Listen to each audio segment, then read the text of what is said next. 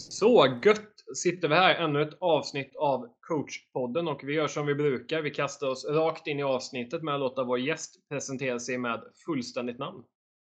Kjell Mikael Aro. Ålder? 40. Bor? Bor i ett eh, mycket trevligt område utanför Skellefteå som kallas Västra Falkträsket. Eh, liten bit utanför, 4 kilometer. Du skulle välja något favoritlag och det behöver ju inte vara enbart i ishockey som du är aktiv i utan det skulle ju kunna vara andra sporter. Då skulle jag nog säga, eh, jag gillar fotboll och tittar på det så då skulle den italienska ligan eh, attrahera mest när man var yngre så då var det Juventus som fastnade där och det, det gör vi lite grann fortfarande fast de har det lite tuffare nu. Ja, de är ju ett spännande lite generationsväxlingsläge där. Många starka kort som varit med länge men eh, lite nya folk på G in. Så jag tycker den, det är lite spännande att följa den processen om de får ordning på det. Mm, ja, och så lite nya tränare med Pirlo och så vidare. Så det, det är ett stort ansvarsområde att komma in i en sån klubb. Och jag nämnde ju här just eh, ishockeyn. Jag brukar ju oftast ha innebandycoacher som gäster, men vi har gjort några avsteg tidigare och testat lite andra idrotter och så även idag. Och en av de första frågorna jag kommer kasta in är faktiskt en liten, eh, liten quiz här. Du ska få, jag har då en hockeyklubb, så du ska få lite, du ska få lite olika ledtrådar. Ska vi se hur många ledtrådar du behöver för att knäcka vilken klubb det jag har i åtanke här. Oj. Mm. Och eh, då är det då fem stycken ledtrådar. Och eh, första ledtråden då, det är att du har faktiskt spelat i den här klubben. Det är en klubb jag har sett live väldigt, väldigt många gånger. Men min nuvarande geografiska plats är inte rätta svaret. Mm. Sett många gånger, ja. Nej, jag vågar inte riktigt där. Så där jag, jag passar på femman. Alltså. Jag skrev väldigt svåra frågor för jag ville hinna ställa alla för jag tyckte de, var, de blev bra. Men nummer fyra då, det är ju New York, New York. Det är ju en ganska känd sång som finns borta i Nordamerika. Och det finns ju en svensk version av den här låten som Galenskapen och After, After Shave sjöng. Och på svenska så sjöng de ju då en stads Mm. namn och laget och staden delar då namn. Jag tror jag chansar där. Jag känner igen det där lite grann. Eh, Det är väl kanske min ålderskategori. Jag ska säga att det är Borås. Du har helt rätt. Det, jag var imponerad. Jag tycker jag är stort fan av Galenskapen och After Shave så det är alltid kul om det är någon som knäcker den, den frågan där. Ja, den har jag hört någon gång på något av deras program där jag vet att jag har hört det. Så att, eh, jag kände igen det lite grann, men det var inte givet. Nej, men det, var, det var imponerande. Jag kan ju bara nämna tre poängen. Det handlar ju om en spelare som gjorde 73 poäng i division 1. Sen efter en säsong i SHL så gick han då vidare till NHL där han gjorde tre, tre mål i debuten. Och det är då Fabian Brunström som är en av Borås... eh, Det är lite sån här favorit man hade när man gick på matcherna och följde. Ja, mötte vi någon gång med ett, kval tror jag med Piteå Hockey där. Eh, Då var han sjukt bra, måste jag säga. Jag kan bara nämna om det är någon som inte har koll på det, men jag kommer ju från Borås ursprungligen, så det är därav att jag har sett många matcher live där. Och eh, du gjorde ju en säsong där med eh, ganska bra resultat enligt mig. 19 assist, inga mål, men eh, bra spel i bland annat powerplay vill jag minnas. Ja, det var en, eh, det var en ganska speciell säsong. Vi hade, vi hade ett ganska bra lag. Eh, men vi fick väl inte riktigt ut det på, på isen tycker jag. Vi, vi borde ha fått ut mer kan jag väl tycka av den, den eh, grupp vi hade. Men det var det var, det studsade emot och vi kanske inte hade samma driv som vi hade behövt i gruppen.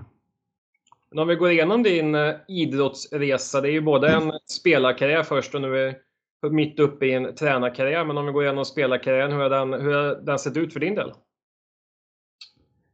Ja, men den började i Piteå som liten grabb i eh, något som heter Piteå IF. Det var väl det i både hockey och fotboll.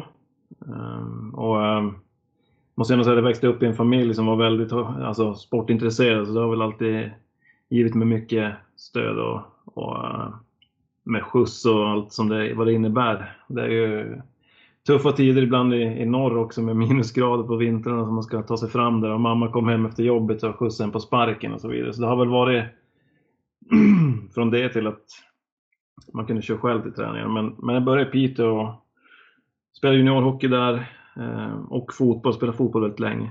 Så jag spelade fotboll tills jag var, kan det vara 16-17 år. Ehm, specialiseringen var ju inte lika tuff kanske på den tiden som den är nu. Och um, avslutade faktiskt fotbollskarriären då med att spela en A-lagsmatch uh, eh, i någon slags cup. Jag vet inte vilken cup det var nu, men det var det, var det sista jag gjorde, var att sluta på topp i, i fotboll. Men uh, hockeyn fortsatte och 99 skrev jag ut A-lagskontrakt med Peter Hockey. Det var första gången jag spelade ett A-lag. Så känns som att det är sjukt länge sedan också. Men, men eh, ja, man har ju kommit till åren. men där, där spelade jag tre år. Hockeyallsvenskan. Vilket var eh, ja, men det är lärorikt. Eh, första gången man spelar på seniornivå. Men jag var väl kanske inte den som förstod riktigt vad som krävs eller krävdes för att bli riktigt så pass bra som man ja, vad man måste göra för att bli så pass bra som man vill då. Utan jag betraktades väl som lat eh, och det var inte bara en betraktelse, det var väl sanningen också. Eh, och sam, samtidigt som jag brukar säga att det kanske inte var att jag var lat bara, det kanske var förståelsen. Jag förstod inte vad som krävdes och ingen kanske gav mig den nyckeln liksom till att lyckas och förstå det. Eh, samtidigt så tycker jag väl också att tränare nu är mer, i min värld i alla fall, mer pålästa på det att de kan mycket om fys och man kan mycket om hur man ska göra saker och ting. Så då var det mycket att, ja men, bli snabbare, gå ner i vikt, gör så här, bli det här, men inte göra hur, vilken väg jag skulle gå. Och det var inte lika lätt att googla upp eller någonting som, som man kan göra nu. Så, ehm, nej men det var, det var, jag var väl skicklig och gillade att spela. Det var ju det jag ville, men jag fick spela en tredje femma och spela mycket i box och det var kanske det jag förtjänade. Men man vill ju mer och under den här tiden fick jag något erbjudande att åka till Maine i USA och spela. Och nu minns inte jag om det är universitet eller det måste vara col ja, college eller universitet. Det kan jag inte riktigt svara på. Men det var ju under kontrakt och det var ju svårt att liksom komma lös där. Men det kan väl som ångra än idag att jag inte stred, stred hårdare för det. Komma lös och känna att åka dit. För det kan ju sluta, ja, det kan ju sluta bra som helst men även att det var en jobbig tid att åka till USA. Det är stort också. Mm. Men på något sätt så kände jag väl att när det inte blev det så behövde jag som någonting nytt. Och, och som många vet, är man spelare på, i sin egen stad så är det inte alltid man, man får så mycket lön och så vidare. Utan man, jag kände väl att jag vill kunna leva själv. Fick bo hemma annars och så vidare. Så jag drog till Norge och spelade i två år. Första året i Trondheim i med Nordnorge, eller nord, mitt i Norge kanske, och sen andra året i Stavanger som var nya på den tiden i, i i norska ligan. De är väl nu, de spelar i Champions Hockey League nu, så det blir en stor klubb i, i Norge med god ekonomi och så vidare. Um, ja men här, under den här tiden, man då, ska, då, var vi, då träffade jag min fru också, Maria, som följde med. Då. Hon har ju varit med på en hyfsad resa, många flyttar och det har ju många som har frågat också hur man har hur hon har stått ut med det. Liksom att flytta fram och tillbaks och hit och dit. Men det finns ju fördelar i att flytta också och hitta många goda vänner över hela Sverige och så vidare. Och, men även att hon har kunnat plugga på olika ställen, både i Uppsala och ja, i Karlskrona gick hon skola på distans och så vidare. Så det är ju lite hur man då ser det och, och många jobb som man kan få genom att man träffar mycket folk inom idrott. Och det är ju intressant just den här mm. delen när man, jag kan tänka mig liksom när man hamnar i det här facket att man har liksom kan spela heltid, leva heltid på att spela hockey, men det kanske inte blir de här SHL-lönerna som gör att man kan lägga undan stora pengar varje månad, utan man kanske precis får det gå ihop. För det är ju också svårt att kombinera kanske med plugg och sånt i och med Hockeyallsvenskan och sånt och division 1. Det brukar ju vara väldigt mycket matcher på en säsong, så det är även vardagar.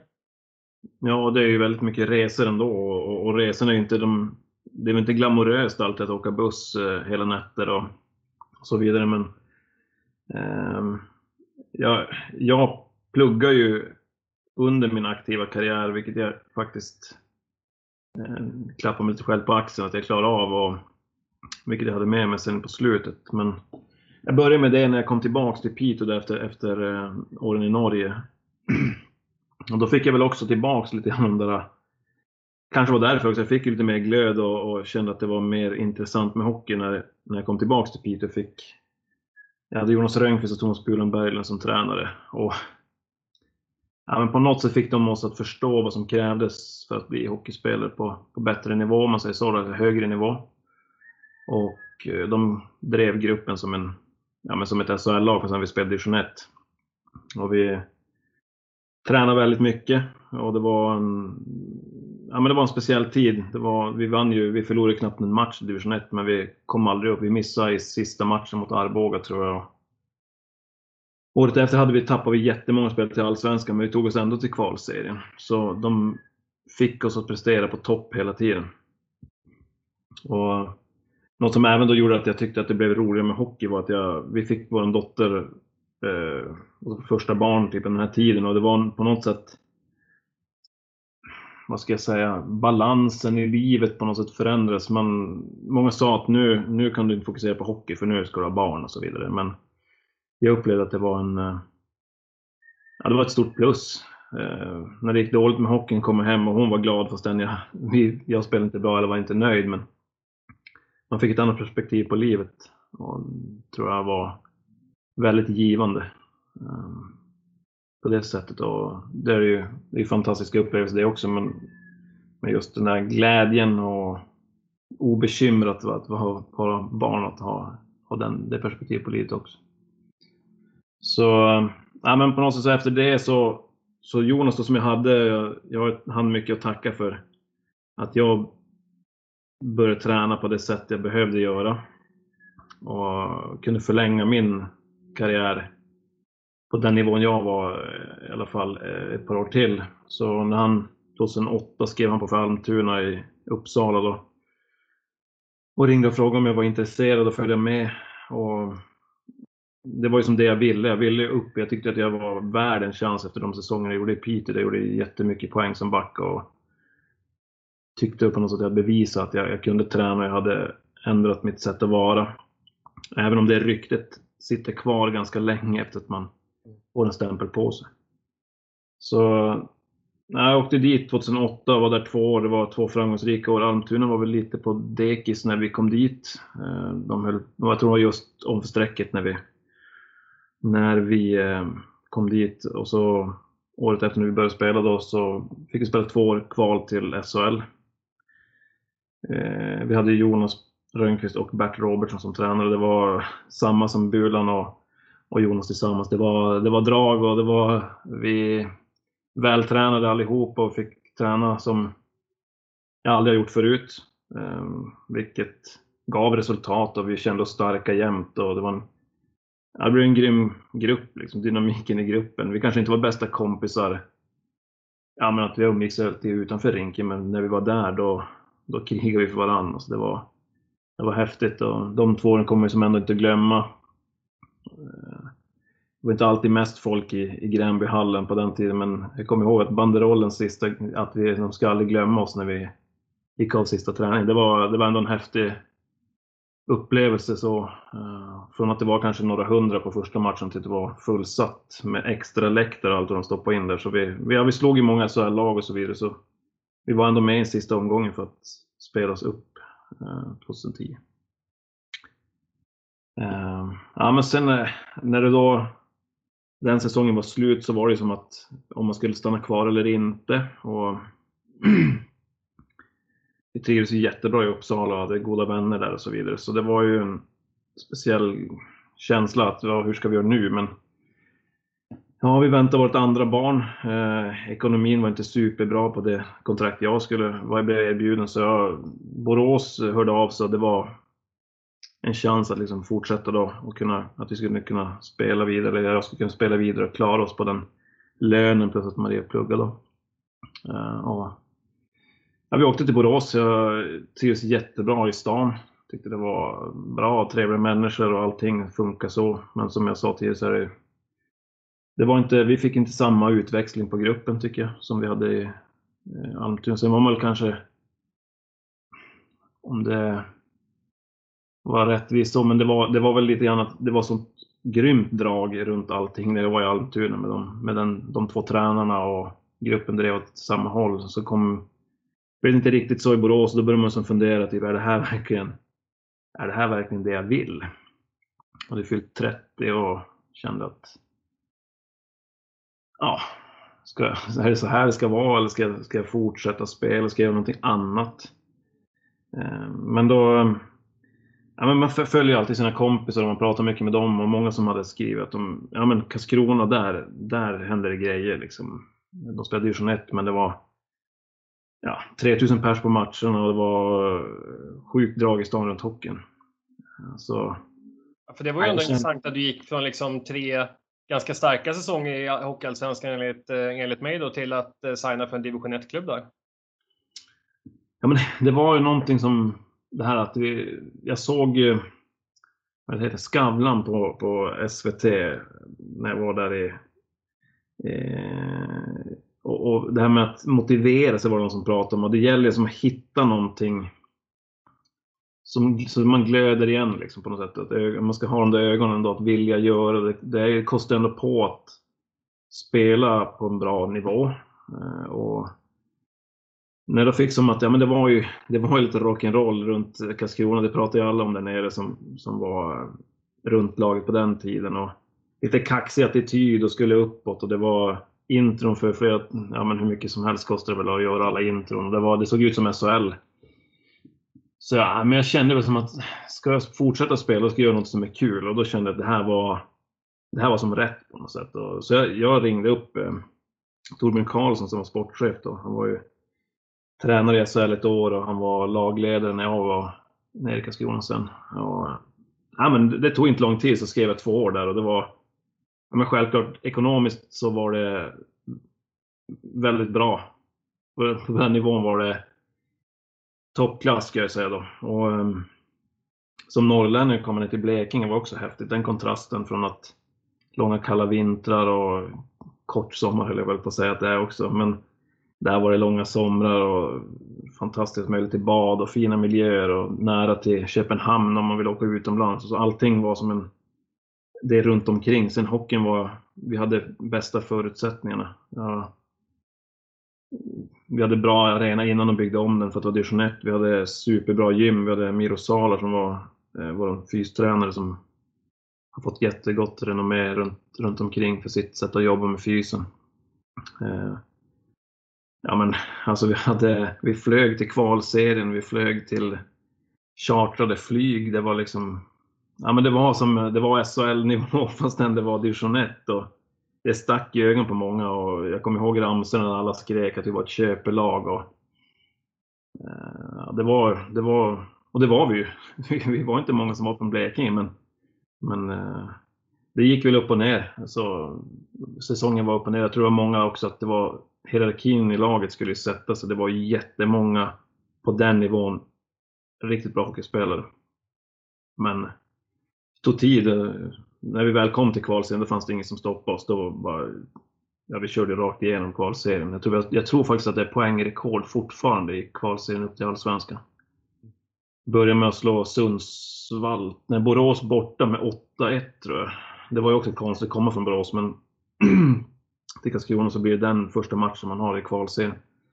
Och så tror jag det blev 5 eller 6-2 mot Sundsvall direkt efter de var från Allsvenskan. Sen liten dipp, men vi var, vi var liksom aldrig hotade, tycker jag.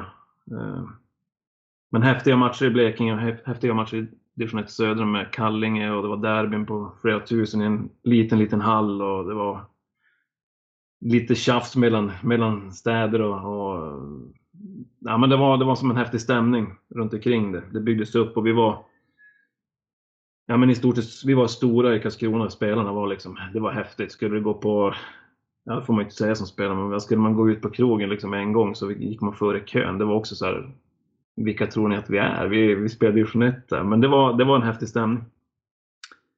Så vi gick ju upp och då kändes det som att ja, men det kan nog bli bra där. Men samtidigt så valde väl som många gör ändå, eh, klubben att behålla många som gick upp med laget, som hade förlängde med många. Ehm, och jag vet än idag att jag och eh, Timo Leinonen, målvakten som var där, vi, vi pratade mycket om det, att det kan behövas fler erfarna spelare som har spelat på den nivån man ska spela på. För det, det kommer bli tufft. Det är större steg än vad alla tror. Och det kan man ju se från de som kommer från Allsvenskan upp till SHL också på spelare. Att det tar tid att acklimatiseras. sig.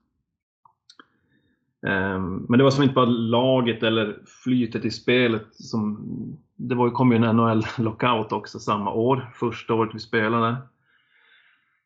Och ehm, från att man hade mött vissa av de spelarna i Allsvenskan vi skulle spela mot, dem, då byttes de ut och så spelade man mot Anse Kopitar och Patrik Hörnqvist, Mikael Backlund, Bobby Ryan och Viktor Fast stod i Tingsryd. Det var liksom... Det var helt galet. ja, det var helt galet och det kan man ju känna än idag när man står på en teckning och står det bredvid Anse Kopitar. Liksom det, mm. Ser han nu i NHL hur han kan dominera matcher liksom. Ehm, så det var, det var häftigt eh, faktiskt väldigt många. Ehm, även om vi förlorade sjukt mycket så var det, det var ändå häftiga matcher och det var, det var ändå en speciell säsong. Man, man lärde sig mycket så. Ehm, men vi, jag, tror, jag tror klubben i sig lärde sig väldigt mycket också. för Man höll sig kvar och sen gick man ju till slut upp till SHL. Men det var det blev väldigt mycket spelare. Jag tror vi hade över 50 spelare under säsongen, vilket också sätter sina avtryck. Den stämning man behöver ha i ett lag, liksom den gruppdynamiken då. Ehm, den var svår att få. Men vi kom till Örebro någon match och i omklädningsrummet sitter en spelare.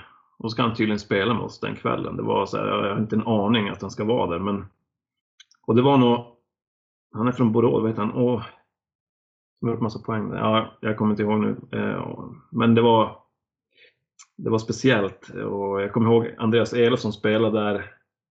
Kom från Nybro till oss i ettan, sen kom han, spelade vidare i Allsvenskan. Han gick och hälsade på en spelare i omklädningsrummet och sa han, ja Andreas liksom. Och så hade spelaren hade sagt att Jo, jag vet. Jag satt här förra veckan också fast jag hade en annan plats då. Så man kom knappt ihåg ansikten på vissa. Och det, det säger ju en hel del om hur det blev. Ehm, men det är vanligt att det blir så i hockey, för där kan man ju ändå se liksom att det är mycket lån från SHL till allsvenska klubbar. J20-spelare kanske gör mycket poäng i J20 och kommer upp och ska spela i allsvenskan division 1. Att alltså, är det vanligt att det blir mycket så? 50, alltså inte, jag tror inte 50 spelare. Ehm, det är väl kanske någon gång det sker, men det känns väl också lite som grann att man kan, man kan tänka sig att har man full koll på läget, hur, hur man vill ha och har man en bra trupp från start så kommer den inte förändras så mycket tror jag. Det är väl den känslan jag har. Och Sen var det också, det var ju skador. Det är ju inte bara att vi tog in spelare hit och dit, utan det var ju självklart att det var skador och spelare ville flytta för att det gick som det gick. Och, ja, men som sagt, sparkade tränare, nya tränare. Det, det, var, det var mycket som, som skedde under säsong. Och jag själv fick ju också jag var inte bra heller. Det, kan ju, det började helt okej okay och det gick ganska bra när Janne Karlsson kom till oss från Växjö, som var i Växjö tidigare. Men sen vi, ja, men vi tog in spelare, det kom, eh, det kom spelare fram och tillbaks. Det var eh, Rosén som är borta i Toronto, tror jag, eller var i alla fall där, kom från Växjö och det kom Pudas som spelar i Skellefteå nu, kom till, till oss på lån. Och jag hamnade väl som lite grann ja, men på gräns spela lite. Och, man känner ändå när man är lite äldre där och kanske känner att ja, nu, nu är det nog på slutet av min karriär så, så var jag väldigt tveksam till att fortsätta hela säsongen. Eh, som familj ville vi, vi ville bo kvar där. Barnen hade superbra i både skola och förskola och så vidare. Och frun hade jobb så det, det kändes som att det fanns ingenting att... Det var jag som skulle flytta i sådana fall en stund. Och och återigen så, så har vi sappat förbi där någon gång när man ligger efter, är jag vet inte om det är fredag eller lördag, men det känns som att man äter middag och ligger i soffan och är helt slut. Efter en vecka så var det Skavlan på TV och där kom det Mats Wilander något avsnitt med, där han pratade om slutet av hans karriär där han menar att det inte var lika viktigt när han förlorade. Det var inte lika viktigt att vinna på det sättet. Han kände att då var det slut. Mm. Och, och det där träffade ju som mig rakt i hjärtat. Bara, ska jag verkligen spela hockey längre? Och två dagar senare gick jag till, till sportchefen och bad om att få avsluta hockeyn i, i Norge istället, där jag hade spelat tidigare. Och jag kände att jag vill göra sex sista veckorna av min hockeykarriär till någonting roligt. Sen vilken nivå det var på eller ja, egentligen hur mycket jag spelade var inte det viktigaste. Det viktiga var att jag fick ha roligt det sista. Alltså, jag kommer ihåg hockeyn som det bästa jag har gjort. Uh, och det, det, fick jag. Jag var där i sex veckor i Norge och det kändes som att det var någonting jag behövde göra. Uh, och, och kändes så att jag fick avsluta på mitt sätt. Inte att någon säger att du kommer inte få kontrakt och du kommer inte att hitta en klubb eller du är skadad och får inte spela vidare. Så någon gång där, jag tror det var april 2013, då, då var jag bara 32 och då var hockeyn slut. Då har man stått på is i 26 år. Um, men ändå känner jag att det var som jämförelse med många andra så, så fick jag slut på mitt sätt. Jag, jag slutade, jag tyckte det var det var roligt sett. Jag fick ingen jobbig skada och fick kämpa mig tillbaks fem gånger utan jag bestämde själv. Jag fick massa erbjudanden på division 1 och allsvenskan men jag, jag kände att det fanns ingen glöd. Eh, det var, det var slut liksom så. Eh, men sen hade ju då, fördelen var att jag hade pluggat. Tycker jag då i alla fall. För min egen del så var det en fördel. Och jag, tog, jag tog jobb direkt eh, något vikariat som lärare eftersom jag är utbildad pedagog. Och jobbade med det i två och ett halvt år. Man har pluggat fem år men jag jobbar med det i två och ett halvt år så det, det känns lite speciellt. Men under de här åren du jobbade som, eh, som pedagog då, för du började coacha året efter du hade slutat va? Ja, egentligen hösten samma år eh, hamnade jag, min eh, hockeyagent som jag hade hade spelare i Tingsryd. Och det är, vad kan det vara, 6-7 mil från Karlskrona. Eh, och då hade de frågat han om de kände till någon som kunde ta ett, ett eh, J18-lag. Och då hade han bara föreslagit mitt namn. Och det gick att kombinera bra med, med, med jobbet så för mig var det som ingen tvekan. Det var som roligt att få hoppa in där och, och börja där med ambition. De har ju ett bra hockeygymnasium och det, det är liksom satsar ändå hårt på, på det. Eh, då spelar de superelit också tror jag för, för ehm, um, Hi20. Så det, de var ju, det är ju det är ett stort hockeynäste liksom, Tingsryd. Så här. Och um, liten, liten by men alltså det var, det var drag runt hockeyn. Det, det är häftigt. Så det, ja, det tog inte lång tid men, ja, men det kändes kul. Och, och jag jobbade även i Kallinge under mitt andra år som lärare. Så jag jobbade i Kallinge i division 1 också. Och det funkar också bra med, med jobbet, även om det tog mycket tid. Så här, då ska du hinna med familjen på det. Så det, det är väl uppoffringar ibland. Ehm, jag brukar säga att det är inte bara prioriteringar, det är även uppoffringar. För man, vill man någonting så får man offra annat också. Jag tänker liksom det här, när du slutat spela, var det självklart liksom det här ledarspåret eller var det mer en slump liksom att du fick en fråga och tänkte liksom, ja, men jag hoppar på liksom? Eller kände du liksom att du ville hitta någonting kring hockeyn? Ja, men alltså, jag, på något sätt så, så har jag alltid känt att jag vill göra det. Uh, jag har ehm, jag har ju haft förmånen, som jag brukar säga, att ha haft jättebra hockeytränare. Jag hade, som jag sa, Bulan och Bert och jag har haft uh, Jonas Rönnqvist också. Så det, det, är väl några av de mest vinstrika tränarna ehm, under många år i alla fall. Kanske inte varje år, men många år. Väldigt erkända namn på svenska hockeymarknaden. Ja, man fick, man fick så med sig mycket av dem och man kände väl också de gånger, precis som alla spelare tänker säkert någon gång om en själv också, att eh, men han fattar inte, han kan ju inte det här, det här kan jag bättre. Och så har man väl alltid tänkt någon gång när man har spelat och tar med sig många bra saker från de tränare man har haft och det kändes som på något sätt naturligt att komma in på den banan. Eh, men inte bli liksom någon kopia av dem. Utan att man skapar sin egen identitet som tränare. Och för jag, jag tänker mig ändå att spelare avslöjar en ganska snabbt om man står och säger saker som lite plagiat eller det är kopierat från någon annan. Så där gäller det att skapa sin egen profil. För jag tror ändå att många tycker att ja, men du ska inte om man är, någon är hetare som tränare eller man är lugnare. Alltså du, du måste göra si eller så, men jag tror man måste vara sig själv. För, för någonstans eh, så, så, är alla andra upptagna. Det är väl lite grann så det är. Och, och, och skapa sig sin egen grej. Det, det, det, är nog det viktigaste. Men sen samtidigt, alltså det här med tränare, jag tyckte också nyfikenheten. att alltid vilja utvecklas. Och som tränare behöver du utvecklas alltså jämt, skulle jag säga. För det händer nya saker hela tiden och när jag började 2013 så, ja men video var ju inte en supersjälvklarhet till exempel, eller feedback på det sätt som man jobbar med det nu. Så det har ju hänt jättemycket. Och, och jag tror att de ledare som är, eh, tänker sig vara fullärda bör nog tänka om. För det händer saker hela tiden. Sen, sen är ledare, det här med tränarkarriären tycker jag också var viktigt just att man vill jobba med människor. Jag har alltid tyckt att det är häftigt att vinna i grupp och även förlora i grupp. Man gör det tillsammans. Det, det är viktigt att lära sig av, av förluster också. Och, och just pedagogiken som jag har när man jobbar med det är ju mycket grupp och, och få saker och ting att ske tillsammans. Det, det, är en, det är en häftig utmaning. Um, och så att ha, jag, jag, tror ändå med ledare, jag vet inte, jag, just också att hitta de man vill jobba med. Vissa gånger är det svårt om man kommer in i ett team, men det, det är ju enkelt om man vet att det här kan funka och att man är lite olika individer. Kanske att man inte är lika gammal. Uh, olika inputs på, på, olika saker. Beroende på vilken ålder man tränar också. Uh, man blir väldigt ung när man ändå är i ett juniorlag. Man, man får hänga, hänga med i det snacket och den, den världen som är här, liksom, så är det ju. Och, man, man blir uppdaterad kan man säga.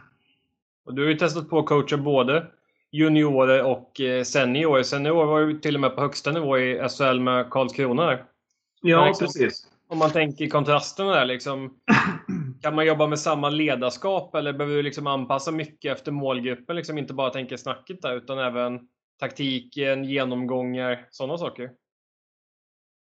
Ja, ja. Alltså, um, jag tänker ändå att med juniorerna så är det ju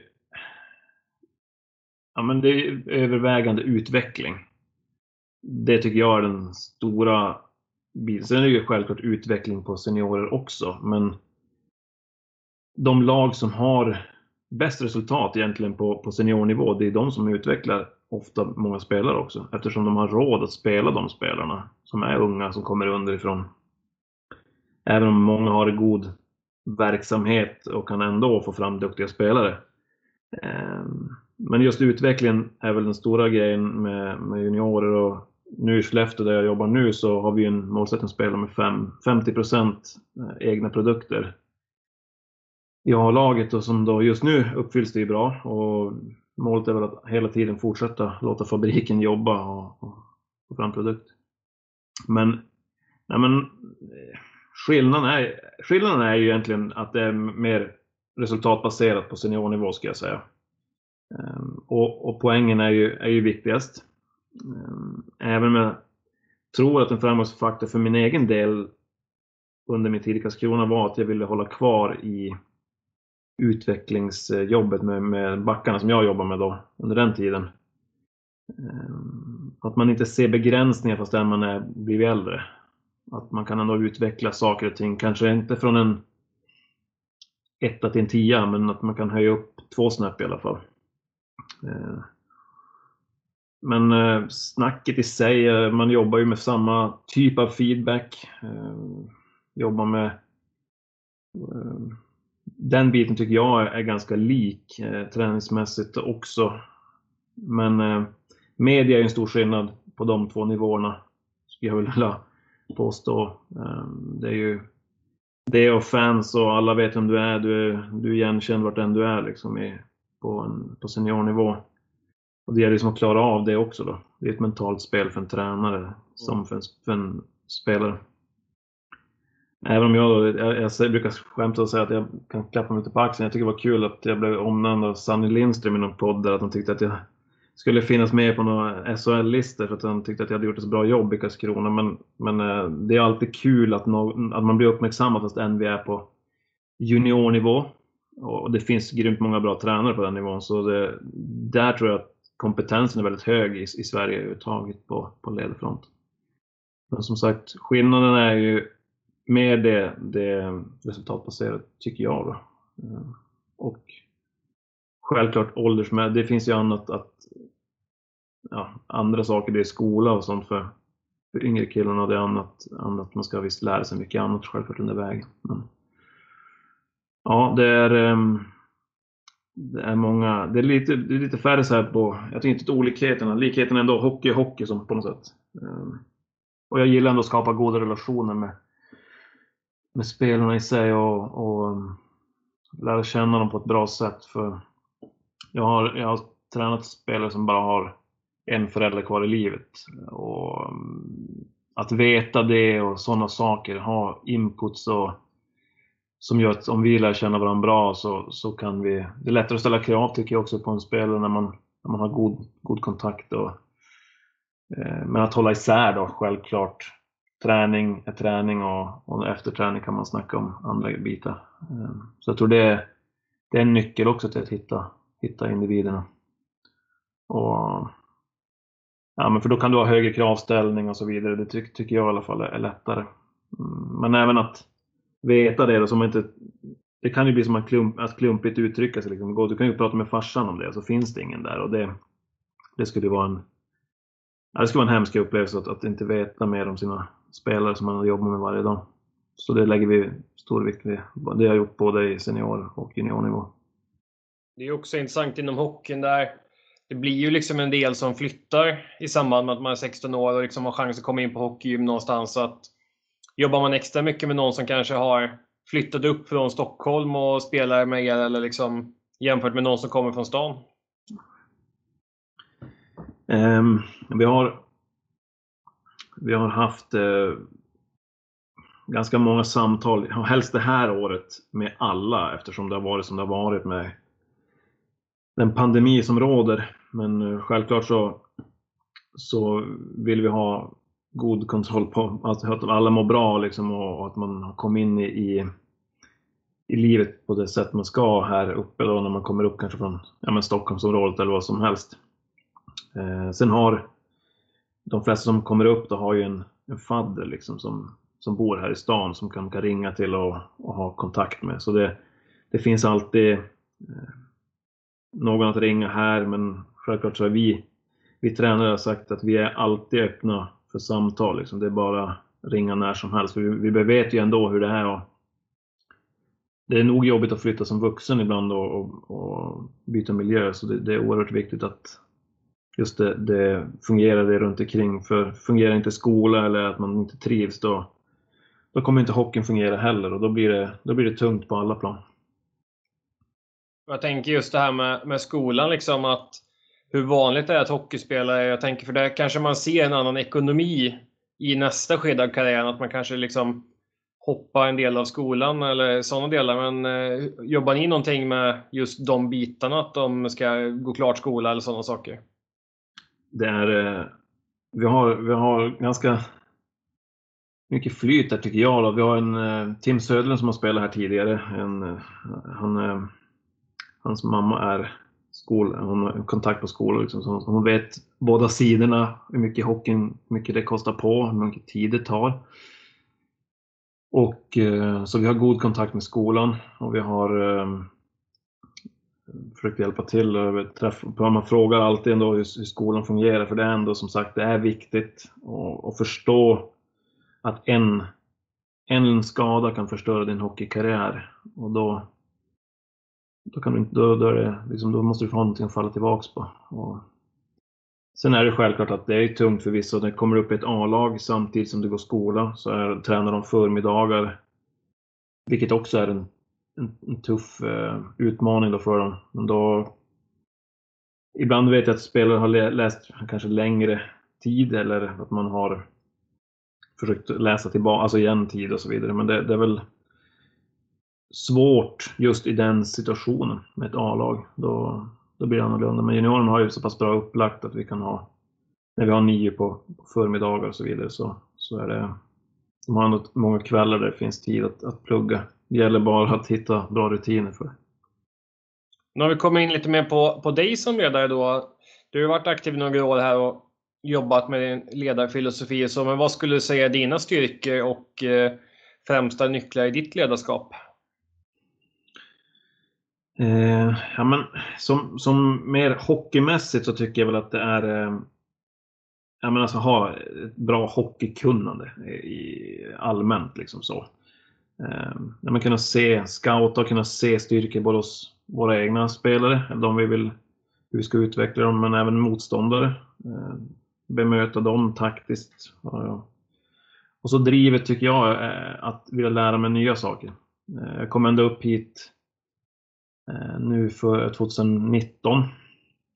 Och eh, lite annorlunda. Man jobbar mycket med ett så kallat dynamiskt ledarskap med att man tror att allt, allt och alla kan utvecklas. Eh, och det var ganska nytt för mig också. Under min tid som spelare så fick man ju aldrig, det kanske inte var så att det var snälla ord jämt mot en och man fick, man fick veta om man var bra eller dålig. Och det, det får ju alla fortfarande, men, men på olika sätt kanske man kan säga. Då.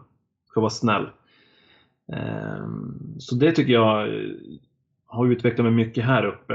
Ehm, att jobba med, som vi pratade om lite grann tidigare, om människan i övrigt. Att liksom jobba insidan ut. Inte bara tänka på hockeyspelen utan känna att eh, ja, men jag känner, känner individen.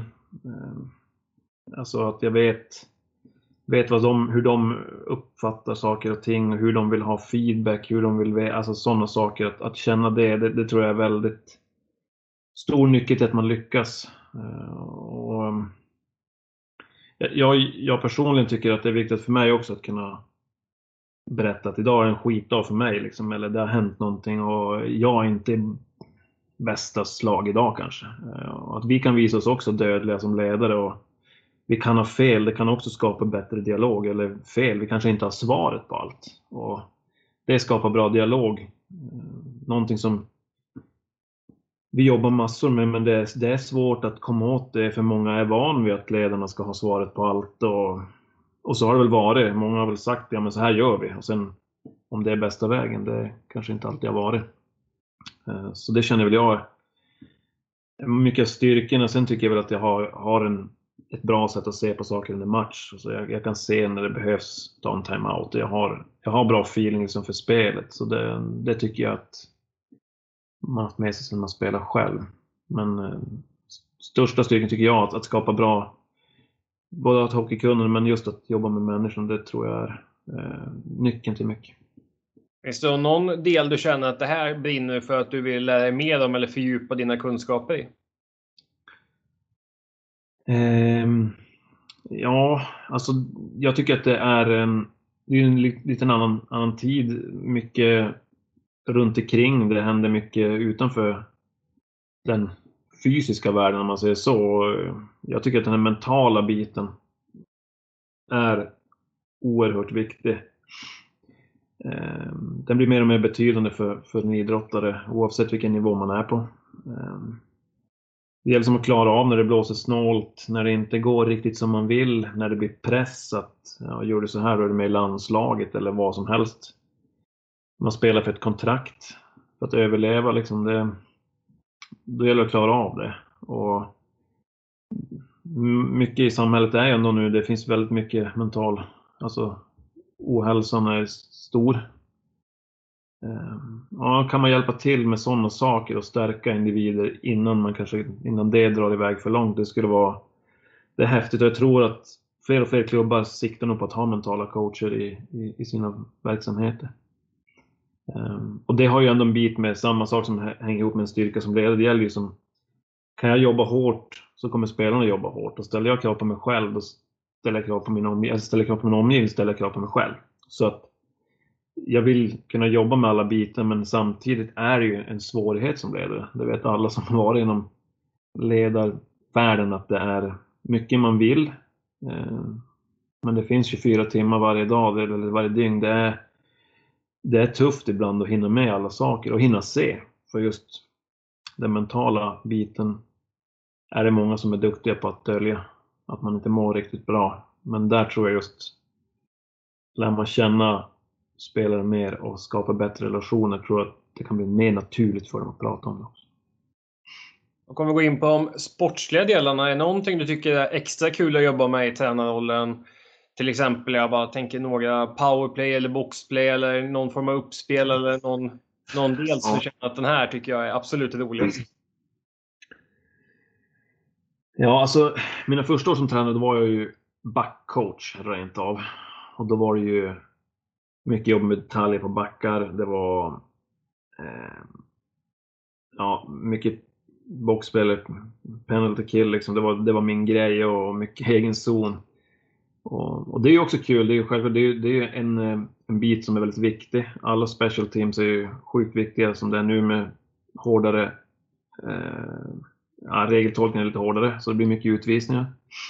Och, eh, men på något sätt så, så älskar jag ändå spelet med, med puck. Det är det jag gillar när jag spelar själv och det är väl det jag alltid har brunnit för. Att aldrig vilja ge bort pucken. Det är väl, ehm, och det passar mig bra här att, att just i Skellefteå spelar vi med pucken. Vi vill ju verkligen spela pucken hela tiden. Eh, så powerplay är väl, en, det är väl ändå någonting jag tycker är sjukt roligt att, att jobba med. Och vi har ju fått fantastiska möjligheter just i, i ehm, med att vi jobbar med ett, ja, ett videosystem som heter Speedio där man kan vrida och vända på bilder hit och dit och man har kameror i taket, man kan zooma och man kan mäta hur långa avstånd det är. Så inom powerplay och i spelet i övrigt självklart också. Så kan man, men man kan hitta så mycket fina saker och genom det. Men även att fysiskt jobba med det. det teoretiskt är en sak, men, men det gäller ju att kunna klara av det när man väl ska göra det. Och sen är det väl en spelform där man ska prestera. Det, det, liksom, det, ska ske. Det är här det ska, matchen ska avgöras. Självklart är det viktigt att inte släppa in mål i PK, men, men powerplay vet man att spelar man powerplay ska man leverera. Det har jag i alla fall haft som en, eh, ett mantra för mig själv och det är väl lite grann det jag försöker få in i alla spelare som spelar powerplay. Man spelar inte powerplay, man spelar powerplay för att göra mål. Det är egentligen det det handlar om. Och det är lätt att man vill spela fina spel hela tiden, så det är väl men det, det, är något som är roligt. Och eftersom jag tyckte själv om att spela det så mycket så, så är det en del av mitt jobb nu, så det tycker jag är fantastiskt kul. Och jag tycker det är väldigt intressant nu du nämnde det här med just att du coachar backarna i början där liksom. Och det är lätt att man tänker så, liksom att spela back, coacha back, eh, alla de här delarna. Men hockeyn har ju varit liksom, i och med att man har kanske en huvudtränare och sen ofta två assisterande om man kollar på SHL-lagen där. Men är det lätt att man fastnar i någon roll, att man liksom blir backcoach och bara coachar sina 6, 7, 8 backar? Eller liksom, hur, hur jobbar man runt de bitarna med anfall, försvar och liksom olika coacher? Mm, det, jag tror att eh, många på, på seniornivå, så i många lag i alla fall, så är det ju en... Du blir som profilerad ganska snabbt på en, på en viss position, vad du ska jobba med. Och nu, nu är det ett juniorlag, men vi är två stycken som ska jobba med det och där är det väl jag som ska sköta forwards då, men jag har även spelet med puck. Även om fördelningen ser ut på det sättet så vill vi ändå vara involverade i allting. Och vi ska ändå vara överens om det vi ska bedriva, men det, jag tror det skapar ändå ett stort lugn hos spelarna när man vet att är det spel på det här sättet, då är det han vi kan fråga eh, och man får en tydlig fördelning det tror jag är bra som, som tränare också att känna. Så man är, man är trygg i vad man ska jobba med. Men självklart så, så är det bra att testa olika saker. Jag, jag känner att det var jätteroligt att få prova på att jobba med forwards eftersom det, det är någonting jag inte har gjort. Ehm, och kan, kan ha fördel att man spelar back också, för man vet ju hur backarna vill, hur man vill att backarna ska agera, så kan man ju ha mot, motgrepp mot det när man är, när man är eh, Ja, men får. Otroligt intressanta detaljer, men eh, nästa fråga kanske är den omöjligaste av de svåra frågorna vi fått hittills. Men om man skulle försöka ge sig på att beskriva en optimala hockeyspelare eh, sett till egenskaper, och då behöver du inte tänka specifikt på en position utan en, eh, en generell hockeyspelare som skulle kunna vara bra på det mesta. Att, vilka egenskaper tycker du är viktiga för en sån individ? Ja, det, vi satt och pratade om det här som, om utveckling innan eh, säsongen och då pratade vi mycket om just eh, vältränade spelare eller smarta spelare. Och går inte det att kombinera? inte det man vill ha både och? och det är ju självklart det man vill. Eh, så, så skulle det finnas en ultimat spelare så skulle han absolut vara ja, men vältränad måste du vara på högsta nivå nu eftersom det, det går så fort och det är sån fysisk belastning um, som är annorlunda kanske än när man spelar själv. Det skiljer sig väldigt mycket de sista åren. Eh, men, ja, men det är explosivitet om man ska orka spela och man ska göra det i flera omgångar och det, det kräver mycket. Men sen vill man ju ha smarta spelare med skills och man vill ha spelsinne. Det skulle jag vilja sätta ihop där. Så det, det finns ju som någon skämtsamt sa, man skulle vilja ha en så man kan ta två delar av olika spelare och sätta ihop till en. Då skulle man ju få väldigt många bra spelare. Eh, för ofta, eh, generellt sett kan man väl säga att många som är jättebra på, på skridskorna och, och ehm, de har ju oftast väldigt, de är väldigt bra tränare också. Och det är, självklart är det det de som inte har lika bra åkning är väl också tränare nu för tiden. Men, men på min tid var det mer så att de som var spelskickliga kanske inte var de Ja, nu får jag prata om mig själv. Jag kanske inte var den mest hårt arbetande på det sättet. Men, men ehm, nu så krävs ju det av alla. Alla behöver vara, jobba lika hårt. Alla ska bidra i alla delar av spelet. Men just skillsen skiljer sig oftast. Och, ehm, det är väl det jag tycker är just kombinera den där smartnessen med hårt arbete. Det, det, är, ehm, det är ju det man skulle vilja ha av alla, men svårt att få av. Så nu är det, du får ju komplettera det liksom med olika typer av spelare istället. Men sen är det som vi pratade om tidigare, mentalt också. Du ska orka klara av det och pressen utifrån. Så det är också en viktig fråga. Och eh, nästa lilla moment som vi ska ge oss på. Du ska få fem stycken olika situationer som kan tänkas uppstå på plan. Mm. Och eh, då försöka beskriva för den här personen som hamnar, eller spelarna i det här läget, vad du skulle då ge dem för tips. Så då, första situationen då, det är att vi har en back i laget du coachar som hamnar i en ett mot två situation. Det vill säga det kommer två anfallare med puck och den här backen ska då försöka agera utifrån det. Hur skulle du vilja att den backen agerar? Eh, nej men först så, så, eh, känner jag väl att han ska dela av banan så att de inte kan spela mellan varann tidigt eh, när de kommer över blå kanske. Sen eh, ju närmare mål, när man kommer ner mot eh, cirkeltopp eller så vidare, då vill jag ändå ha press på den, på puckföraren. Jag tycker man ska sätta press om att man kommer lite uppifrån mot blad, blad liksom mot, mot eh, den spelaren och sätter press. För ju svårare pass de får lägga, målvakterna idag är ju så sjukt snabba så sidled är inga problem i stort sett om, de är, om det är dålig vinkel eller kommer nära. Så sätter vi press så, så blir det oftast ett svårare pass och då är det inte lika lätt att skjuta på den här.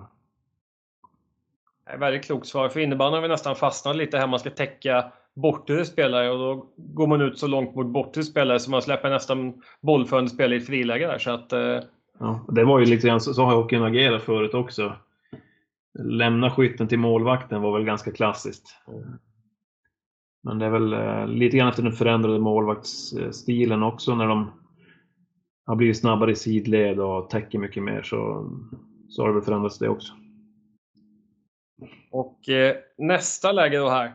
Att vi har en back som ska ge sig in i en duell i sarghörnet mot en motståndare forward som då har pucken.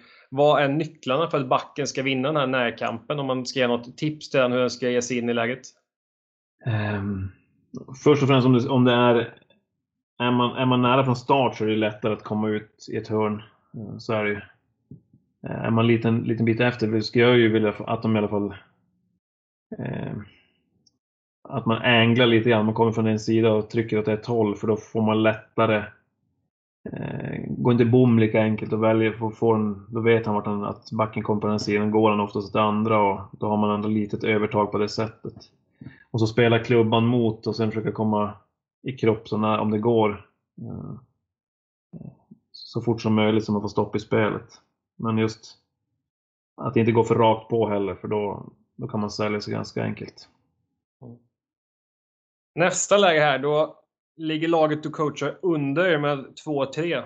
Fyra minuter återstår av matchen och domaren tar en utvisning på en motståndare.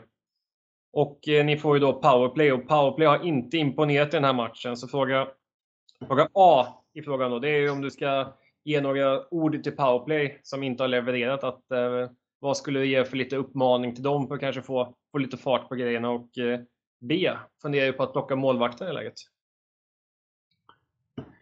Ehm, ja, men på A skulle jag nog säga att i det skedet börja som ledare lita på den, det powerplay jag ändå har valt att spela med.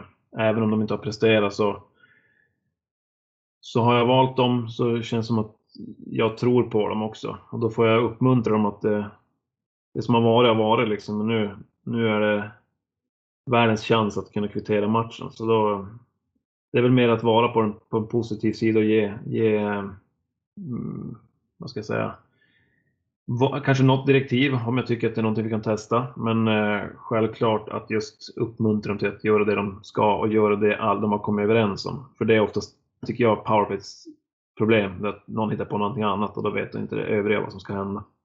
Så det var lite grann så jag skulle tänka. Och på B så gjorde vi det i år och jag, vi hade framgång. Men jag, jag, jag gillar ju att gambla lite grann här då, så jag, jag skulle nog säga att jag skulle ta ut målvakten.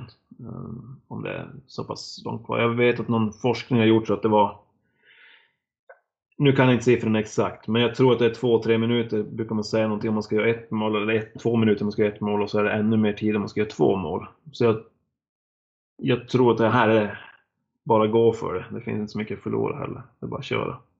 Som ut med keepern.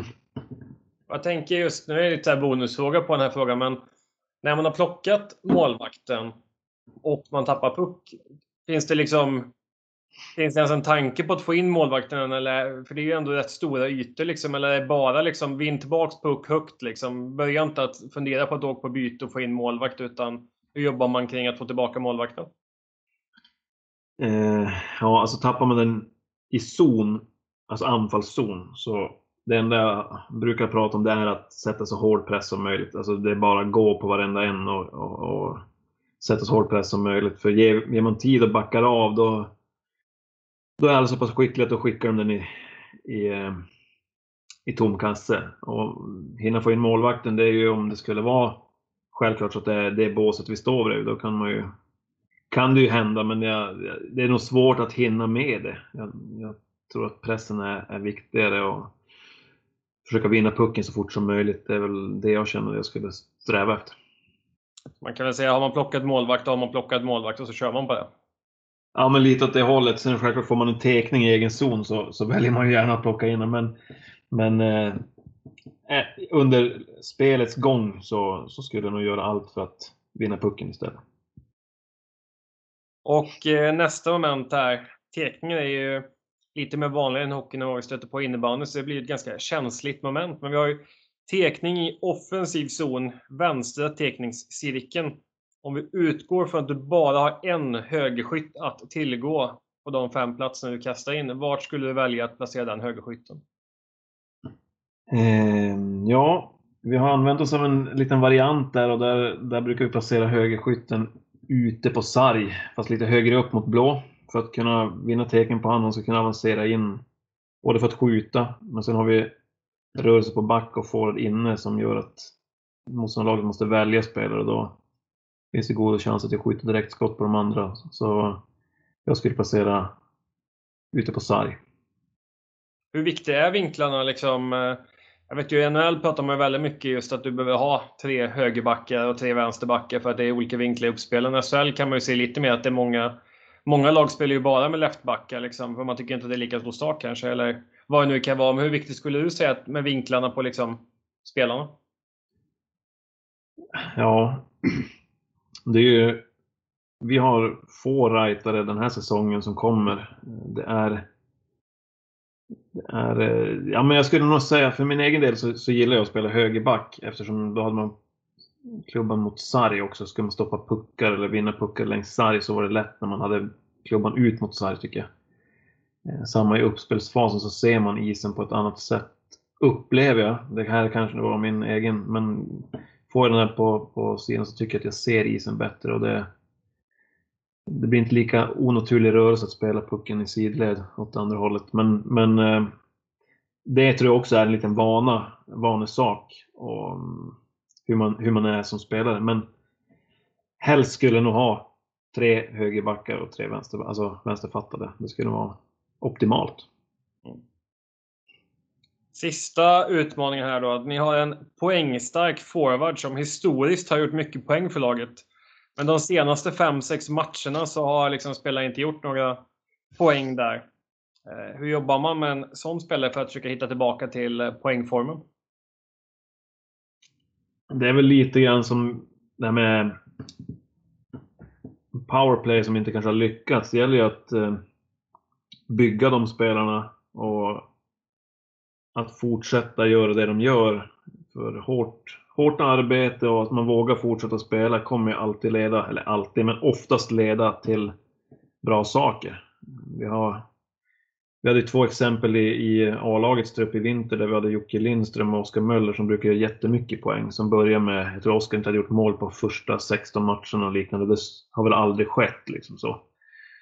Men de har gjort jättemycket poäng ändå sammanlagt nu. Så jag tror ändå att det handlar om att våga fortsätta tro på sig själv och att tränarna uppmuntrar till det. det och visa på bra saker de gör. Oavsett om det inte blir poäng så, så betyder många andra saker de gör någonting för laget. Så eh, det brukar lossna om, om man fortsätter, men det är självklart tufft om det, man är van att göra poäng och inte gör det. Så eh, jag tror ändå bara den, den positiv, hitta något positivt. För fastnar man och tittar för mycket video på sig själv också och sådana grejer, då kan man fastna i den negativa spiralen. Jag tänker, nu blev väl seriespelet pausat för er eller om inte jag är helt fel ute, men eh, de matcherna ni hann spela, fanns det någon match du kände att liksom jäklar, den här hade vi stämt, vi gjorde precis det vi pratade om i omklädningsrummet och vi satte liksom de här detaljerna perfekt liksom? Eller någon match som sticker ut för dig? Eh, ja, vi, man, man brukar väl säga att man ska avsluta på bästa sätt och våra sista matcher var var det, är det 31, ja 30, 31, första, första, första november. Första november spelade vi sista där. Och eh, då mötte vi Leksand, Leksand, Mora. Vi spelade tre matcher varje helg vi spelade i stort sett för att minimera det här med resor och eh, ekonomiskt är det tufft. Eh, många hotellnätter och så vidare. Men Leksand ledde ju serien och var, ja, men de har spelat hur bra som helst under två säsonger. Haft jätteduktiga killar. Eh, men vi hade som ändå kände att vi hittade någonting den helgen. Vi vann alla matcherna och det kändes som att vi var en helt annan grupp och det var bara att det flöt på. Vi visade verkligen det vi, det vi kunde, om man säger så, det vi kan. Eh, och när man hittar den där tron och man känner att det, det glöder i ögonen på alla, det, det är ändå en häftig eh, upplevelse. Sen att alla förstår hur bra vi verkligen är. Fast vi inte hade spelat på den nivån egentligen under hela hösten så tycker jag att det var helt klart det bästa vi gjort. Både bra att ha kvar det i minnet och tråkigt att det tog slut. Så, men så är det. det. Det var en häftig helg i alla fall.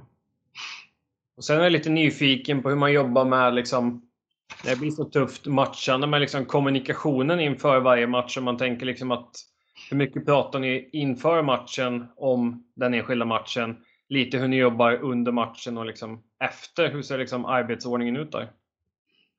Um, ja, men vi, vi har, eh, om vi spelar, om vi tar en hemmahelg liksom så spelar vi fredag uh, hemma på kvällen och då har vi oftast gjort ett scoutingarbete lite grann på de vi ska möta bara för att få någon sorts bild vad, vilka möter vi, hur det ser ut. Och visar det då gärna på, på morgonen efter nio träningen sådär. Och sen har vi inte så mycket mer om det. Där försöker vi skapa en förståelse för vad, vad, vad vi kommer möta och bra försöka få en dialog så att alla förstår vad vi menar. Ehm, sen har vi eh, ofta samling på, på kvällen har vi bara två, det är två timmar innan vi brukar samlas och då snackar vi kort bara. Ja, få, få ord liksom om, om vad, vad som gäller, några nycklar till seger som vi brukar ha. Vad, vad, vad vi kräver av laget. Ehm, sen har vi en jättekort det brukar min, min kollega sköta lite mer peptalk inför match, just sista innan vi går in. Och men även att man då tänker på vad man säger de här gångerna tycker jag är viktigt. Just är det nervöst, att man är kanske inte lika då kanske man är mer skämtsam och lite skönare om man säger så då, än om man säger att det är flamsigt och, och lite okoncentrerat. Då kan man tajta till det lite grann tycker jag. Det är väl det man får tänka som, som ledare. Ehm, sen eh, i pausen är det som standard att vi går in och pratar också. Vi pratar ihop oss som ledare först. Vi har ganska långa pauser med 18 minuter. Ehm, så hinner man ändå skapa sig en liten bättre ehm, förståelse för vad som har hänt tycker jag. Man pratar ihop sig lite grann. Kanske tar upp två saker vi vill trycka på, inte för mycket heller. Två, tre saker max. Och gärna skicka ut ordet också till, till spelarna först, vad, vad de känner och tycker. För det, det skapar ändå en... Eh, att de får en, en delaktighet. Det, det, tycker vi är viktigt. Sen, eh, i, i, så gör vi väl i pausen och sen i, i båset är det väl feedback på... Då för, försöker jag feedbacka mina forwards mest. Det är rätt många då. Vi, vi är 12 stycken, 12-13 stycken, så det, man hinner ju med det man hinner med. Sen får vi jobba med feedback efteråt på dem. Men det är väl de och så sen powerplay blir mina delar just under match. Ehm, sen efter match så, så brukar vi vi, vi, vi, har, vi har gjort det som ett litet krav att 10 minuter efter match kommer vi in och då ska alla vara redo för att jogga ner så vi ska skapa så mycket tid för nästa match som möjligt. Och då stänger vi matchen och då, då brukar vi återkoppla till de, de punkterna som, som vi har satt upp innan och vi har följt dem och vi har gjort det vi ska. Och låta ordet vara ganska fritt. Så vi, vi får det där att det kommer inte bara från oss, utan det ska komma från gruppen. Det, det växer vi av. Eh, och försöka hålla alla snack på ett bra sätt. Det, det tjänar man på. Jag vet att man har haft tränare som har skällt på en varje paus och till slut så går det bara in på ena öret och ut på det andra. Och man ledsnar ju totalt. Man börjar fundera på om tränaren verkligen är arg eller om han bara spelar arg. Ja, då kommer vi in på det. Alltså, är du det själv liksom? Eller är det här någonting man bara hört? Eller ska man göra så här? För det var väl någon klok tränare som sa att du har två, tre rejäla utskällningar på en hel säsong. Eh, typ. Alltså, sen behöver man inte skälla överhuvudtaget, men att man kan ändå höja rösten. Eh, för de, de kraven tycker jag att vi ska ha om, man, om, man inte, om vi inte gör det vi ska. Sen om vi, vi försöker spela de andra bättre, ja då får man köpa det. Men, men jobbar vi inte eller gör vi inte det vi ska ha bestämt, då, då kan man ju tycka att det är tråkigt som ledare också. Så jag upplever att det är, är det för mycket sånt, då tappar man gruppen också. Att man står och skäller hela tiden, det blir bara, det blir bara löjligt i, i min värld. Det, och det är inget ledarskap som jag tror är den här tidens ledarskap. För det har, det har skett förut och jag ser inte att vi blev, som spelare då blev bättre hockeyspelare för det. Så ungefär ser det väl ut. Um, och vi har försökt att nu skapa oss genom det här videosystemet vi har, ska vi kunna ha iPads även i båset för att kunna titta på olika situationer som kommer lite, de ligger lite alltså lite efter som i, i tiden så att vi hinner, som, hinner man in så hinner man kolla ändå på, på det man har gjort. Men det har bara på försök och vi tänker att kanske special teams kan titta på sånt. Men det är bara på försök och vi vet att det är vi har inte hittat kanske det bästa sättet att jobba med det än. Men det får vi, det får vi jobba på.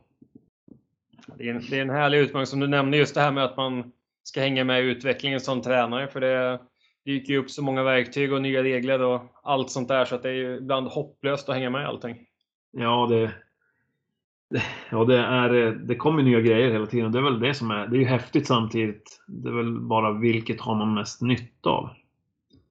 Ehm, sen kom jag på en rätt, det var en rätt, eh, när du säger med feedback, jag kom på en grej som var ganska häftig i fjol. Som, vi, har en, vi hade en kille som var med mycket med A-laget och spelade med oss. Um, Jörn, vi leder sista matchen vi spelar och han, han dribblar på, på röd, tappar puck och så blir, det läge. Och han kom in i båset och efteråt, det hände ingenting, men han kom in i båset och så ber han om ursäkt till hela laget och säger att jag ska inte göra sådär mer, det är grymt dumt av mig. Och efter matchen så kom han, jag, jag sa inte ett ljud, och sen efter matchen så sa han, varför skäller du inte ut mig sådär för? Och så jag hör ju dig säga precis det jag vill att du ska göra. Du fattar ju precis vad du har gjort för fel och så vidare. Och det tror jag också skapar en bättre förståelse hos spelare. Att, ja, men vadå, om jag förstår det, varför ska tränaren stå och gaffla på mig? Liksom? Det, så, så, lite de där sakerna tror jag är, är viktiga, hur man, hur man gör det. Sen skulle han sagt att jag ska göra det där en gång till, då kanske man får rätta till. Ja, men det, det, är otroligt spännande. Det är som man säger, man ska hylla initiativen och inte såga på resultatet. Ja, ja men eh, precis. Eh, och det gäller att våga stå för det också, att göra det. Att hela tiden som ledare, alltså ge nästa chans och en tillåtande miljö som, som skapar initiativ också.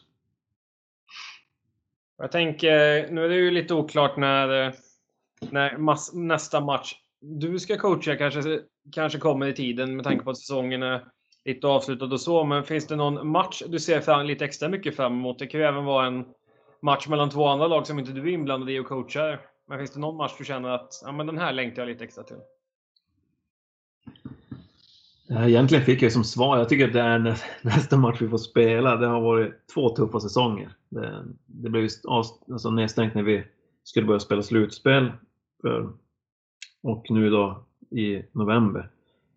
Men självklart har de då förståelse för, för varför och det är en eh, det har ju varit ett tufft år för hela, eller tufft år för hela världen. Så att, men, eh, nej, men nu våren tycker jag är häftig. Det är sjukt häftiga matcher. Jag såg Väsby, Kristianstad här, någon kvalmatch där. Och det, det, är ju det är så mycket känslor och det är dramatik.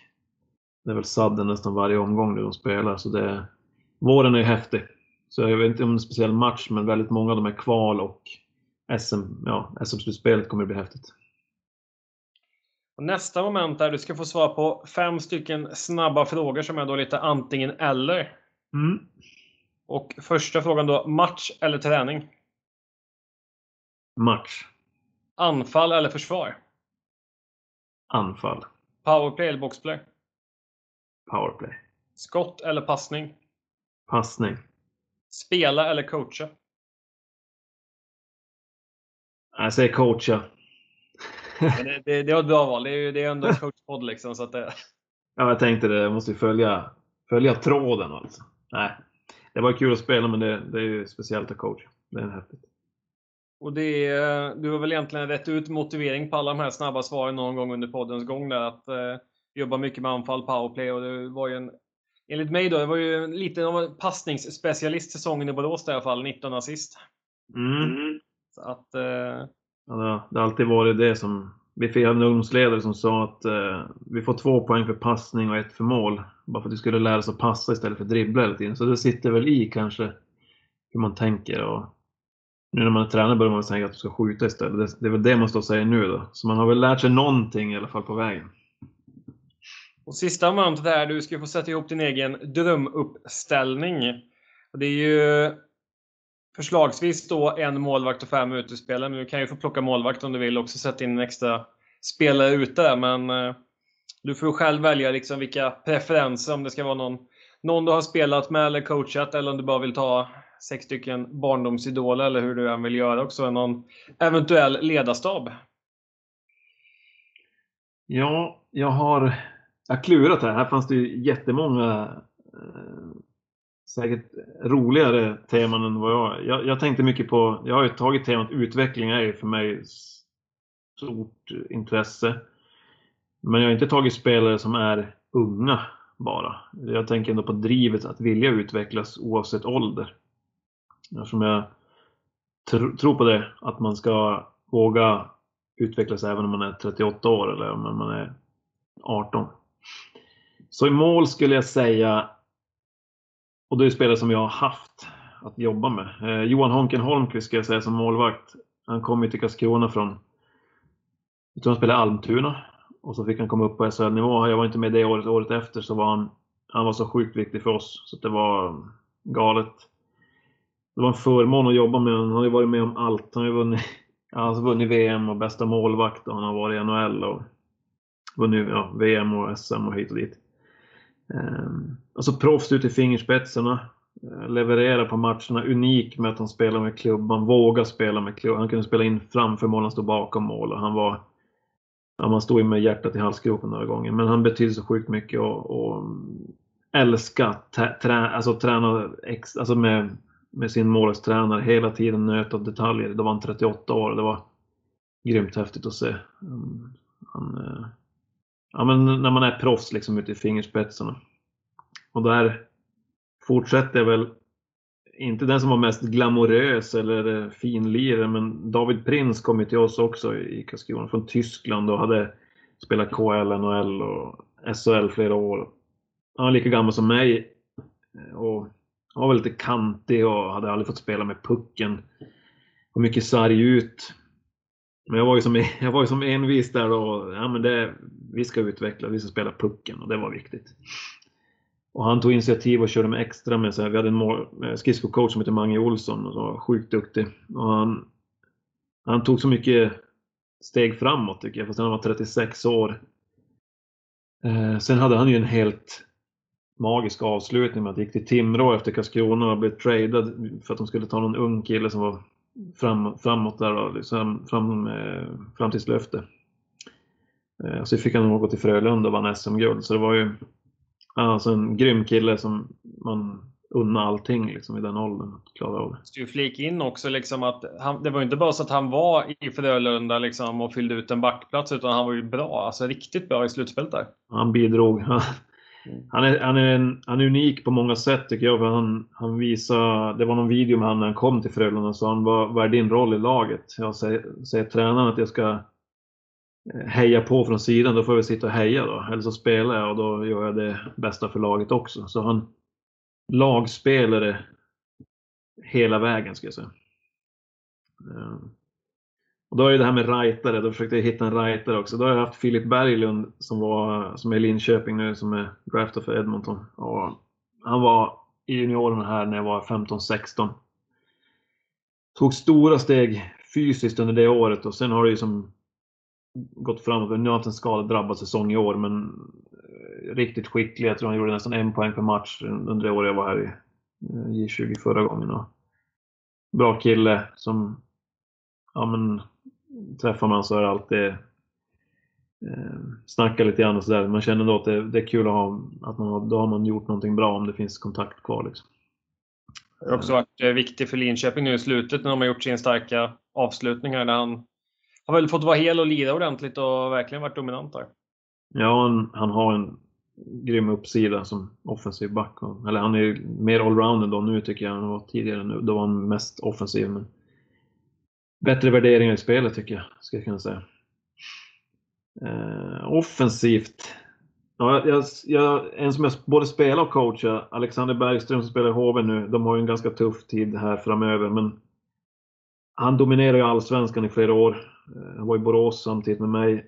Um, han ringde mig när jag hade slutat för honom. Karlskrona har ringt mig. Vad tror du om det? Så, ja, men det blir skitbra liksom. Du, med Miro Salars hjälp med den här explosiviteten och allt. Han har ju tagit stora steg.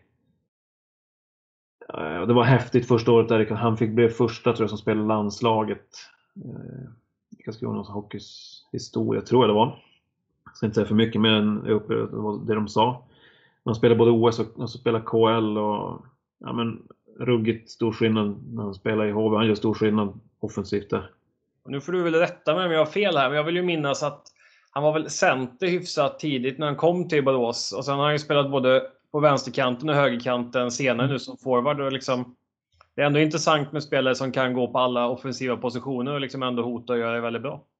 Ja, han är oerhört skicklig och bra på att se spelet och små detaljer. Och I powerplay var det så kul att se när han styrde det i Karlskrona. Han, han, tog pennan och ritade och han visste exakt hur han ville ha det. Det var nästan skräddarsytt för han, men han, han gjorde, de fick ju utdelning också. Så det var, det var häftigt att se. Envis, ska jag säga, och vill bara vinna. Det finns liksom inget annat. Så han gjorde skillnad varje match för oss i Karlskrona i alla fall. Det var, det var häftigt att se. Late bloomer som de brukar säga. Men det var eh, värd det också. Med det slit han har gjort. Eh, Ska jag välja en center så skulle jag säga, också med utveckling, så skulle jag säga Joel Kjellman. Eh, Spelade junior i Malmö och HV men kom tillbaka till Karlskrona och spelade upp dem. Lågmäld, säger inte mycket, klok.